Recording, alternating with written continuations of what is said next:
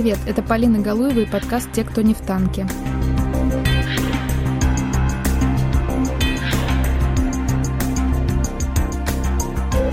У меня всегда вызывали живой интерес события августа 91 года.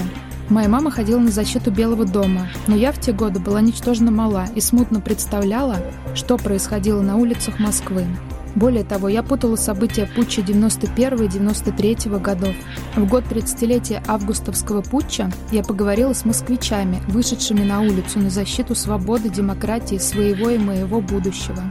Гостями первого выпуска подкаста стали Юлия Глизарова, молодая мама, которая подкармливала голодных танкистов и раздавала запрещенные газеты в метро и на улицах, Владимир Константинович Ильич, отдыхавший в дни путча в Крыму, Дмитрий Борко, фотокорреспондент независимой газеты. У Белого дома дежурили также его отец и брат. Студент в ГИКа Антон Ширяев, который в первую ночь путча чувствовал себя как будто у костра в походе, а во вторую – как на линии фронта. Артемий Троицкий, журналист и рок-критик, который охарактеризовал события в Москве как лучшую вечеринку за всю историю города. Говорит Радио Свобода. В эфире экстренный выпуск. Как вы знаете, мы только что получили сообщение о том, что советское руководство выступило с заявлением, в котором говорится, что полномочия президента СССР от Михаила Горбачева переходят к вице-президенту Янаеву в связи с невозможностью исполнения обязанностей президента страны Михаилом Горбачевым по состоянию здоровья. В ночь на 19 августа 1991 года Государственный комитет по чрезвычайному положению, в который входило высшее руководство СССР, объявил в Москве режим чрезвычайного положения. В 7 утра в город вошли армейские подразделения. Деятельность политических партий приостановили. Митинги и забастовки запретили. Под охрану взяли телецентр Востанкина, Центральный телеграф. Формальной причиной введения ЧП стало плохое состояние здоровья Михаила Горбачева, из-за которого он якобы вынужден уйти с поста президента СССР. За день до этого, 18 августа, Горбачева заперли на даче в Фаросе, в Крыму, где он отдыхал с семьей. У него отключили связь, а в лесу возле резиденции дежурили военные. Члены ГКЧП хотели остановить перестройку и реформы, которые вели, как полагали участники комитета, к развалу СССР. На 20 августа 1991 года была назначена дата подписания нового союзного договора между республиками СССР. Вместо Советского Союза должна была появиться конфедерация под названием «Союз суверенных государств», и не все республики СССР планировали к ней присоединиться – Итак, утро понедельника, 19 августа 1991 года. У Дмитрия Борка, фотокорреспондента независимой газеты, выходной. Многие газеты тогда выходили ежедневно, кроме понедельника. Мы с женой проснулись рано и включили радио, потому что тогда не было интернета, это был такой основной источник информации всегда. И по радио передавали обращение к ГКЧП. А поначалу мы подумали, что это какая-то шутка, это юмореска какая-то. Тогда много было довольно юмора в эфире, вот, что это там чуть ли не Жванецкий. Потому что это очень выглядело, очень было похоже на пародию, на такой недавно только закончившийся советский казенный стиль, да. Не очень как бы в голове укладывалось, что сейчас может произойти что-то подобного рода происходить, потому что, несмотря на то, что с момента вот такой активной перестройки прошло начало совсем немного времени, но Представлялось, что те времена уже давно прошли. Вот, и мы некоторое время слушали, смеясь это, потом смеяться перестали, у нас слезла с лица улыбка, и в какой-то момент мы поняли, что это всерьез. Тогда я просто натянул штаны, схватил сумку с, с аппаратурой собранную, которая у меня всегда на готове стояла, и побежал в редакцию.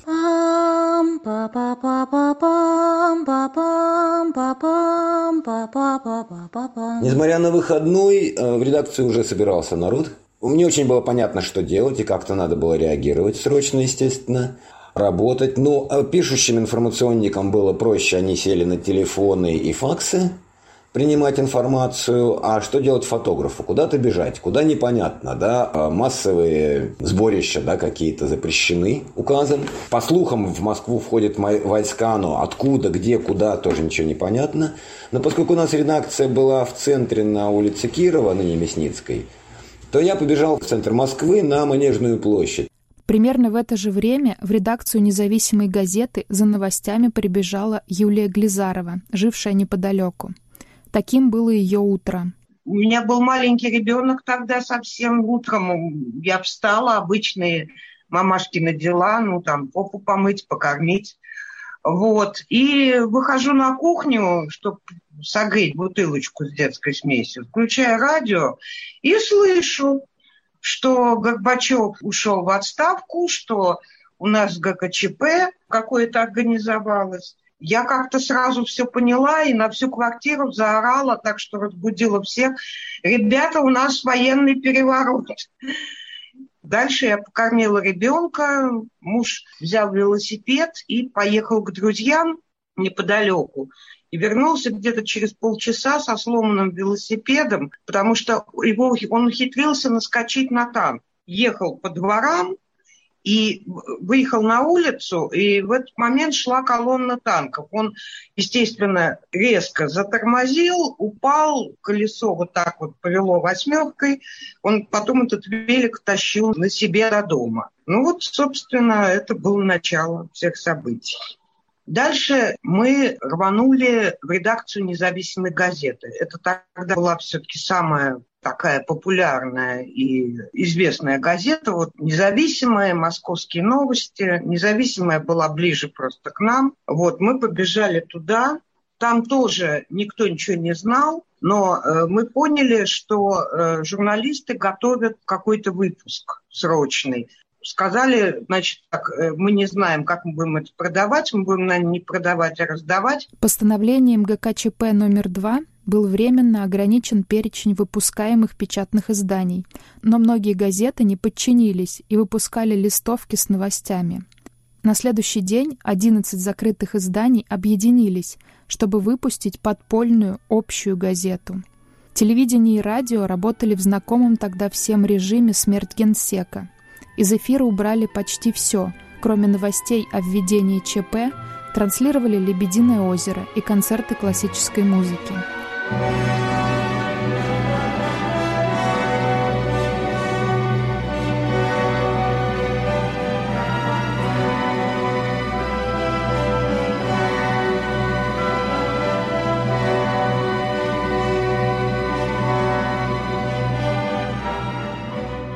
Балет «Лебединое озеро» стал визитной карточкой событий августа 91-го. Когда путь провалился и настал сентябрь, театры заметили, что упали продажи билетов на балет.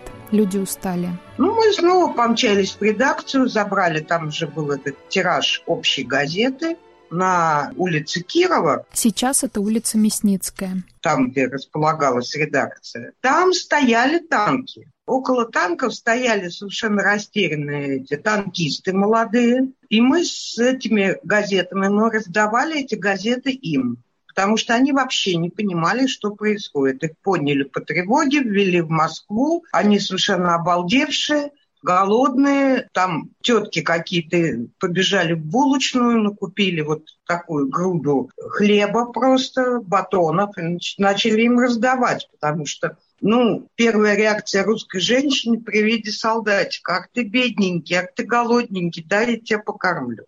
Половину газет мы раздали танкистам, а вторую половину мы раздали в метро. Буквально за один перегон мы ехали в сторону Комсомольской. Мы не успели доехать до следующей остановки. К нам люди вот так тянули руки за этой газетой. Вернулись домой, там э, накормили ребенка, искупали, уложили, сели слушать голоса. Когда я записывала разговор с Юлией, к нашей беседе подключился ее нынешний муж, Владимир Константинович Ильич. «Ильич — это фамилия», — уточнил он. Владимир Константинович в те августовские дни отдыхал с семьей в селе Рыбачье в Крыму, что примерно в ста километрах от Фароса, где находилась дача Горбачева. Это август, и Крым был переполнен. И вот что происходит? Примерно за неделю до этого шоссе от аэропорта Симферополь и до Фароса включительно заняла дивизия имени Дзержинского. Это самая страшная из КГБшных дивизий. Э, я вообще переполошился. и разговариваю с отдыхающими, во дворе было 40 человек. Мне говорят, ну что вот, ну генеральный секретарь будет ехать в отпуск. Я говорю, слушайте, когда Брежнев ехал, а он себя очень ценил, то милиция перекрывала шоссе ну, за час-два до прибытия самолета. Он проезжал его кортеж, после чего шоссе открывали. А тут блокпосты в каждой деревне стоят. Что это такое? Ну, все выяснилось. Через пару дней я утром встаю, а в Крым из-за Крымских гор вещание с центра плохо доходит. Зато очень хорошо слышно, что за морем. И вот э, все голоса сообщают о перевороте. Хозяйка включила телевизор, там Лебединое озеро. Выясняется, что действительно эти события были не случайными, они были подготовленными. Потому что вот дивизия оккупировала за пару дней. Поселок маленький, и все хозяйки друг друга знают. Стало известно, что буквально за неделю до этого из отпусков вернулись в Москву очень много людей. В основном это люди, которые в погонах. Вот. Они планировали отпуск, они заказали себе там кому две недели, кому месяц, кто насколько мог заказать. Это оплатили.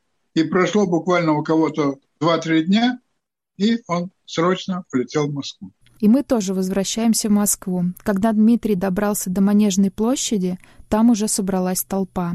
Надо просто понимать, что э, к тому моменту Манежная площадь э, стала уже устойчивым местом самых крупных митингов 90-го, начала 91-го года и таким вот вечевым как бы местом, да, вечевого колокола, да, потому что по любому случаю там собирались крупные митинги. И действительно, когда я туда пришел, там уже было довольно много народу.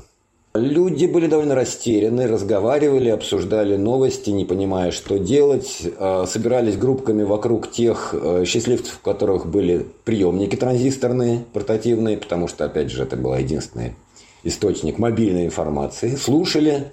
Царила такая некоторая растерянность и непонимание.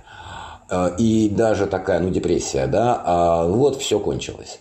Удивительным образом все изменилось через некоторое время – потому что где-то в районе ну, между 10 и 11 часами утра а вдруг раздался ляск гусеницы, металла, и со стороны Арбата, со стороны Большого каменного моста, огибая с двух сторон манеж, здание манежа, на Манежную площадь стали выползать две колонны бронетехники. Люди вместо того, чтобы испугаться как-то и начать разбегаться от этой техники, которая явно как бы была угрожающей, да, тем более что была объявлена угроза, что за неподчинение последуют санкции, потому что категорический запрет проведения каких-либо митингов и так далее, собраний. Люди развернулись и очень решительно побежали навстречу этим бронемашинам.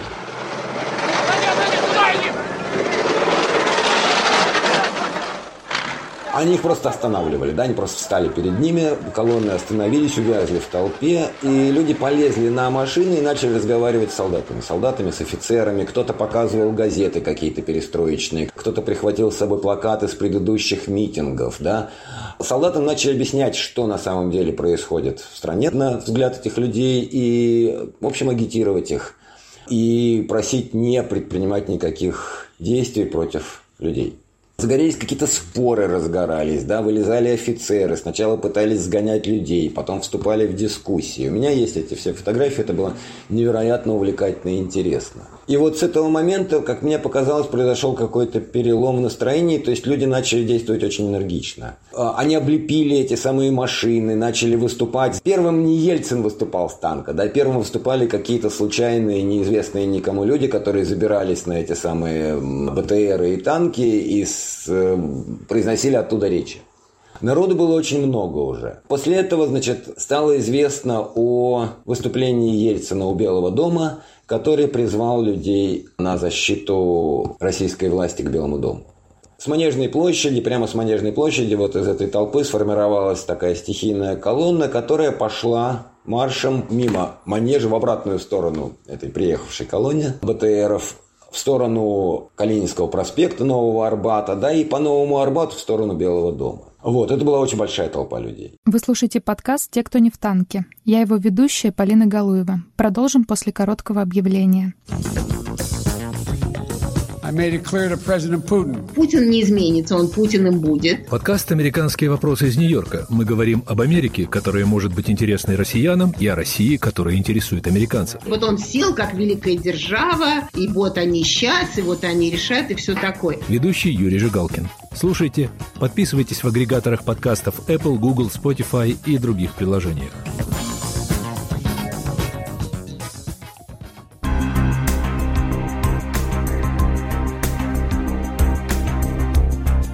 В Белом доме, доме представительства РСФСР, находился штаб президента России Бориса Ельцина. Он назвал действия ГКЧП государственным переворотом и призвал своих сторонников на защиту Белого дома. Днем Ельцин зачитал свое обращение с одного из стоящих у здания танков. Я зачитываю обращение, поскольку телевидение не дают, радио не дают. Гражданам России – в ночь с 18 на 19 августа 1991 года отстранен от власти законно избранный президент страны. Какими бы причинами не оправдывалось это отстранение, все это заставляет нас объявить незаконным пришедший к власти так называемый комитет. Соответственно, объявляются незаконными все решения и распоряжения этого комитета – Уверены, органы местной власти будут неукоснительно следовать конституционным законам и указам президента РСФСР. Призываем граждан России дать достойный ответ путчистам и требовать вернуть страну к нормальному конституционному развитию. Безусловно, необходимо обеспечить возможность президенту страны Горбачеву выступить перед народом. После этой речи Ельцина случилось еще одно знаковое событие. Первая массовая несанкционированная рассылка электронных писем. Первый спам в русском интернете. Директор российской компьютерной сети Релком Алексей Солдатов отправил письмо с речью Ельцина всем своим клиентам. Такая вот сознательность. Но вернемся в 91 год. Пока у Белого дома начинают собираться люди, знакомлю вас с еще одним героем сегодняшнего выпуска. Это 17-летний Антон Ширяев. Он недавно стал студентом в ГИКа, а в первый день путча ехал в автобусе в Москву и не знал, что случилось в столице. У меня умерла бабушка. Я 19 числа ехал из Калуги на автобусе в Москву. И где-то уже за Обнинском вдруг э, стали попадаться по обочинам танки. Это было как-то так обескураживающе. Я до этого никогда не видел такое количество боевой техники, и все направлялись в Москву. И так странно, но непонятно, э, потому что никаких же сообщений не было. Я же даже еще не успел включить «Лебединое озеро». Просто вот э, с утра встал, поехал, и вдруг танки. Приезжаю на Киевский, на Киевском танк тоже так на скорости разворачивается, и это какой-то в голове складывается орел. То есть что происходит, непонятно, но война. То есть люди в форме, танки на улицах, э, вот. Я встретился с друзьями, и Конечно, уже все знали, что собираются баррикады, и надо идти на баррикады. Мы с моим приятелем пошли смотреть, что уже там творится, что происходит в районе Белого дома.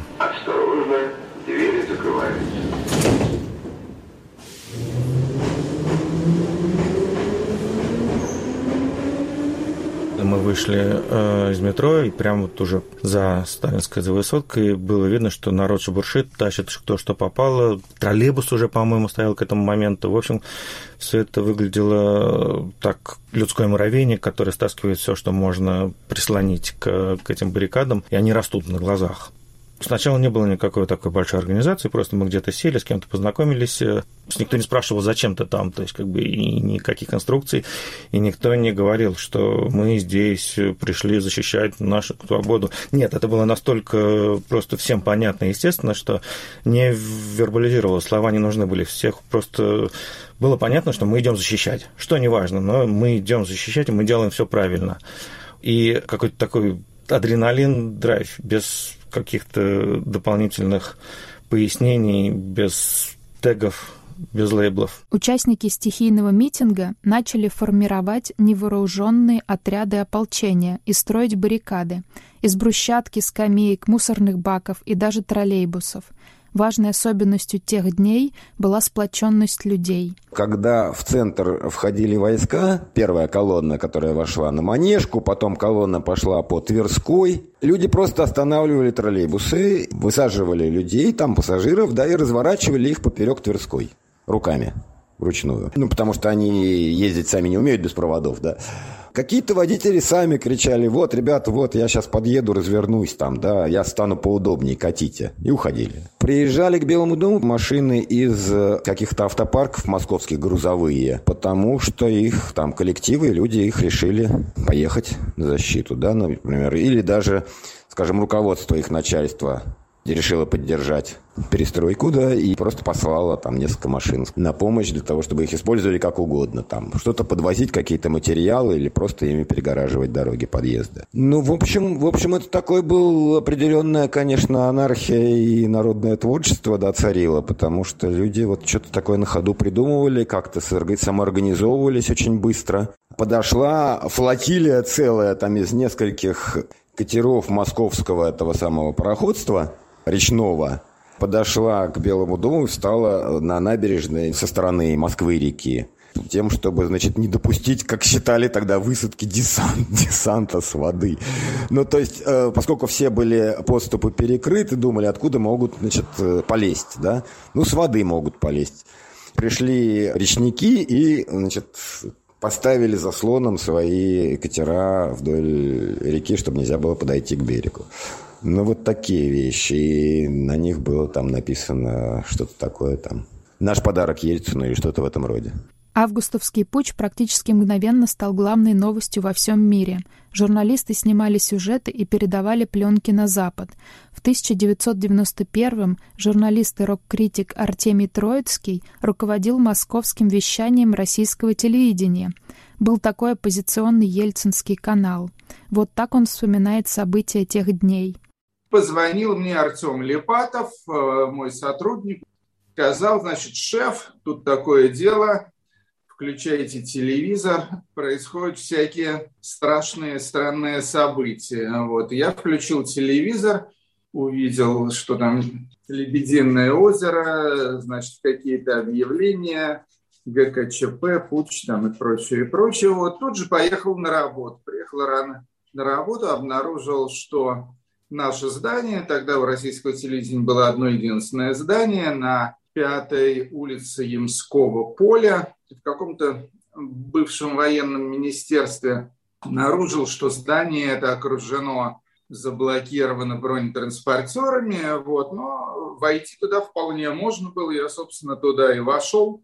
Из начальства был один Анатолий Григорьевич Лысенко, главный редактор тогдашнего канала «Россия». Ну, в общем, больше никакое начальство так и не появилось. В ближайшие дни, надо сказать, они все как-то так исчезли, растворились. И мы там с ним затеяли одну такую, ну, на мой взгляд, довольно полезную работу, за которую впоследствии я даже получил не то медаль, не то орден под названием «Защитник Белого дома». Работа моя заключалась в том, что у нашего канала, в общем-то, были съемочные группы, были репортеры с камерами. Наши съемочные группы ездили по Москве, к Белому дому, внутри Белого дома, на улицах Москвы, снимали то, что там происходило, и они привозили эти кассеты туда, на Пятую улицу Ямского поля, э, я их клал в сумку и развозил по различным западным э, телеканалам.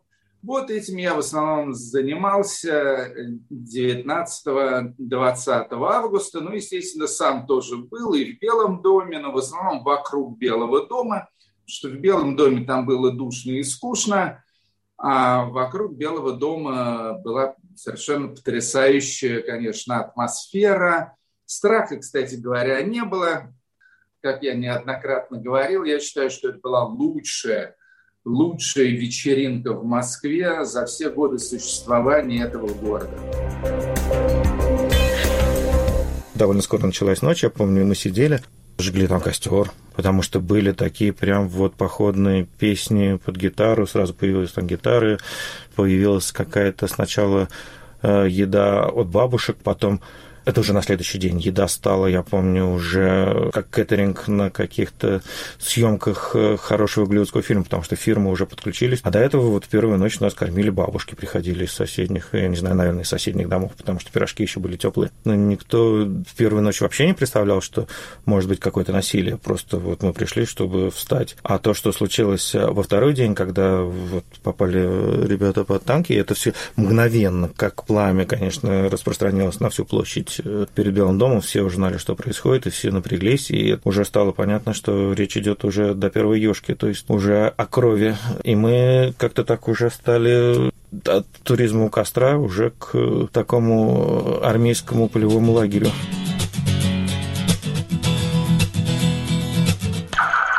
Итоги ошеломляющие.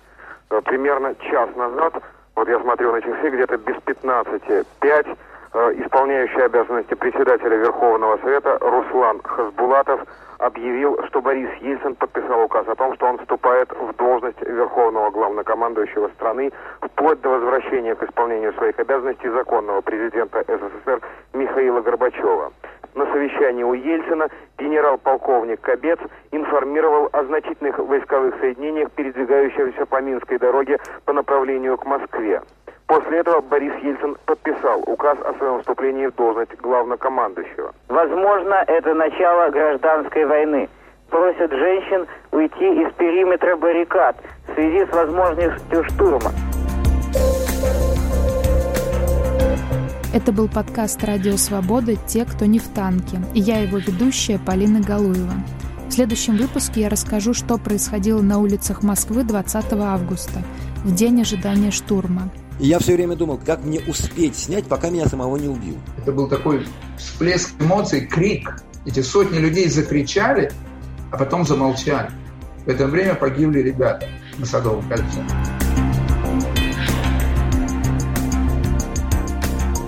Продюсер подкаста Андрей Амочкин. В подкасте использованы архивные записи «Радио Свобода». Речь Бориса Ельцина зачитал мой коллега Александр Касаткин. Музыку из «Лебединого озера» напела Дарья Григорьева. Слушайте подкаст на сайте Радио Свобода и во всех приложениях для подкастов. Ставьте нам лайки и пишите комментарии. Пока!